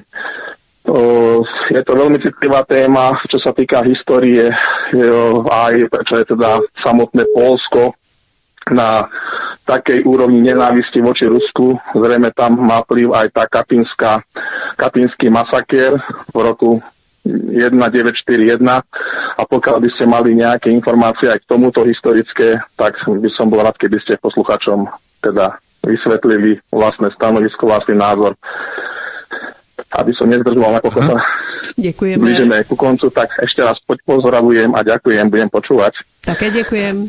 Taky zdravím na Slovensku, hezký večer. No, já děkuji za dotaz. Eh, to jenom pouze ukazuje, že některé věci zkrátka není možné probírat eh, bez toho, aby nedošlo někde eh, k nějakým útokům na nějaké subjekty, jako jsou různá rády a podobně. Takže na tady to i já nebudu kvůli bezpečnosti eh, svobodného vysílače vůbec odpovídám tady tu otázku. Pánovi se omluvím, protože o těchto věcech se nesmí mluvit. Bohužel. Kdyby to e, neohrožovalo třeba provoz provozovatel rádia, tak určitě bychom o tom popovídali, ale hm, nežijeme v demokracii. To je třeba si uvědomit. O některých věcech bohužel se nemůže mluvit. A pokud by se o nich mluvilo, muselo by se o nich mlžit, muselo by se slovíčkařit typu, hm, co se přenášet do jiných uh, rovin a uh, já to nemám ve zvyku. Takže bohužel. Jenom snad se můžeme k tomu vyjádřit, nebo můžu se k tomu vyjádřit tak, že každý, kdo chce, tak si najde ty dokumenty, najde si, jaké jsou tam nesrovnalosti v oficiálních tezích, minimálně z té polské strany, jaké jsou tam časové kolize v jednotlivých tvrzeních. A mm, pokud ale někdo do toho chce jít takzvaně po hlavě, tak opravdu si zahrává s tím, že bude takzvaně zahájen. Takže opravdu mm, tohle to musíme přejít, bohužel, mlčení. A můžeme ještě Jestli jednu posluchačku? chceš k tomu Vítku vyjádřit, tak eh, já bych to takhle přešel. Dáme prostor dalšímu posluchači. Ano, máme ještě jednu posluchačku, je úplně poslední volající. Hezký večer. Dobrý večer, u telefonu Jarka z Písku. Já bych se jenom, eh, jelikož máte moc hodin, pane VK, tak bych to vzala krátce, ani nemám dotaz, jenom váš názor na to. Pořád se mluví celý dny od rána do večera o Ukrajině všude. Jo, no nemyslím jenom u nás, jako po celém světě. Máte názor taky ten, že kdyby se to o tom vůbec nemluvilo, že by jako úplně válka zmizela? Jako příklad, dva roky se mluvilo o covidu a najednou covid není. Já si myslím, že každá myšlenka vlastně si vytváří tu realitu. A když by se vůbec o té válce nemluvilo, absolutně ne, tak si myslím, že by ani žádná válka nebyla, ale nemyslím tím jednoho člověka, ale miliony lidí. Že by to tou myšlenkou přenesli, že by vůbec válka nebyla. Tak já děkuji, no váš názor jsem chtěla znát. Děkuji, na Děkujeme, naslyšenou. Já tomu rozumím. Eh, jediné to, kdyby se o tom nemluvilo, jediné, co by se těho dosáhlo, tak by bylo, eh, byla přeměna distorze informačního pole. To je jediné, čeho by se dosáhlo, tu válku byste nezastavili. Ta válka by tam běžela na té Ukrajině bez ohledu na to, jestli se o tom mluví nebo nemluví. Pouze informační pole by bylo utlumeno. To znamená, nemluvilo by se o tom. Stejně jako se nemluvilo Eh, o válce, dlouho se nemluvilo o válce třeba eh, v Iráku nebo v Afghánistánu poslední 20 let. Jak často se mluvilo v televizi, také se mluvilo každý den, byla pásma z Afghánistánu posledních 20 let, každý den, každý den, každý den Afghánistán, každý den, ne, ne, ne, ne. Nemluvilo se o Afghánistánu. Jenom občas, když se zase prodloužila nějaká mise armády České republiky nebo Slovenské republiky na další období, tak se to zaznělo, zazněla informace o nějaké misi v nějakém Afghánistánu. E, to znamená, ale ta válka tam byla. To znamená, pouze se o tom nehovořilo. E, a to samo o sobě nemá na samotnou existenci války naprosto žádný vliv. Pouze se vytlumí nebo otupí a vytlumí e, informační pole. Takže takhle, aby jsme se to vysvětlili. No a to byl poslední dotaz. Máme 22.01, takže já se s tebou rozloučím, Vítku, i s tebou, Helenko, se všemi našimi posluchači. Dneska to bylo samozřejmě kratší, uvidíme, jestli budeme mít technické problémy příští týden nebo nebudeme. E, budeme se snažit e, to udělat delší a e, probereme aktuální témata z domova i ze světa. Vy si to užijete, vy nebudete brečet, že jo, e, že to bylo kratší, tak si nás pustíte dvakrát po sobě, že jo, si to prodloužíte, protože opakování matka moudrosti. No, Uh, vy si užijete týden, jako vždycky vám přeju, hlavně ten víkend, protože ten je úplně nejvíc a pro tuto chvíli vám přeji krásnou dobrou noc. My už naštěstí máme techniku vyřešenou, takže příště už to snad půjde dobře, pokud se Indové neaktualizují Skype ještě během tohoto týdne, respektive týdne příštího, tak to, teď když máme vyřešené aktuálně, tak to snad bude dobré. Nicméně, VK, já se s tebou taky loučím, i s tebou, Helenko, i s vámi, se všemi milí posluchači, moc vám děkujeme, že nás podporujete a sdílíte nás z kanálu Odyssey, kde za chvilku pořád umístíme pro záznam do archivu, takže eh, kanál Odyssey, Eh, určitě laďte. No a my se nás budeme těšit příště. My jsme tady samozřejmě s vámi pořád. Následuje studio Praha Michala, eh, Studio Praha, které vám nabídne kalendárium z posledních pěti dnů, takže zůstaňte, pokud si chcete poslechnout kvalitní muziku, informace, zůstaňte při poslechu svobodného vysílače. To je ode mě všechno, mějte se krásně. Dobrou noc, případně dobrý večer. Tolik, vážení posluchači, dnešní vysílání. Já také děkuji panu VK za názory, informace, zajímavosti, Vítkovi za výběr témat a vám, vážení posluchači, za zajímavé telefonáty a za pozornost. Naslyšenou. Prosíme, pomožte nám s propagací kanálu Studia Tapin Rádio Svobodného vysílače CS. Pokud se vám tento nebo jiné pořady na tomto kanále líbí, klikněte na vaší obrazovce na tlačítko s nápisem Sdílet a vyberte sociální síť, na kterou pořád sdílíte. Jde o pouhých pár desítek sekund vašeho času. Děkujeme.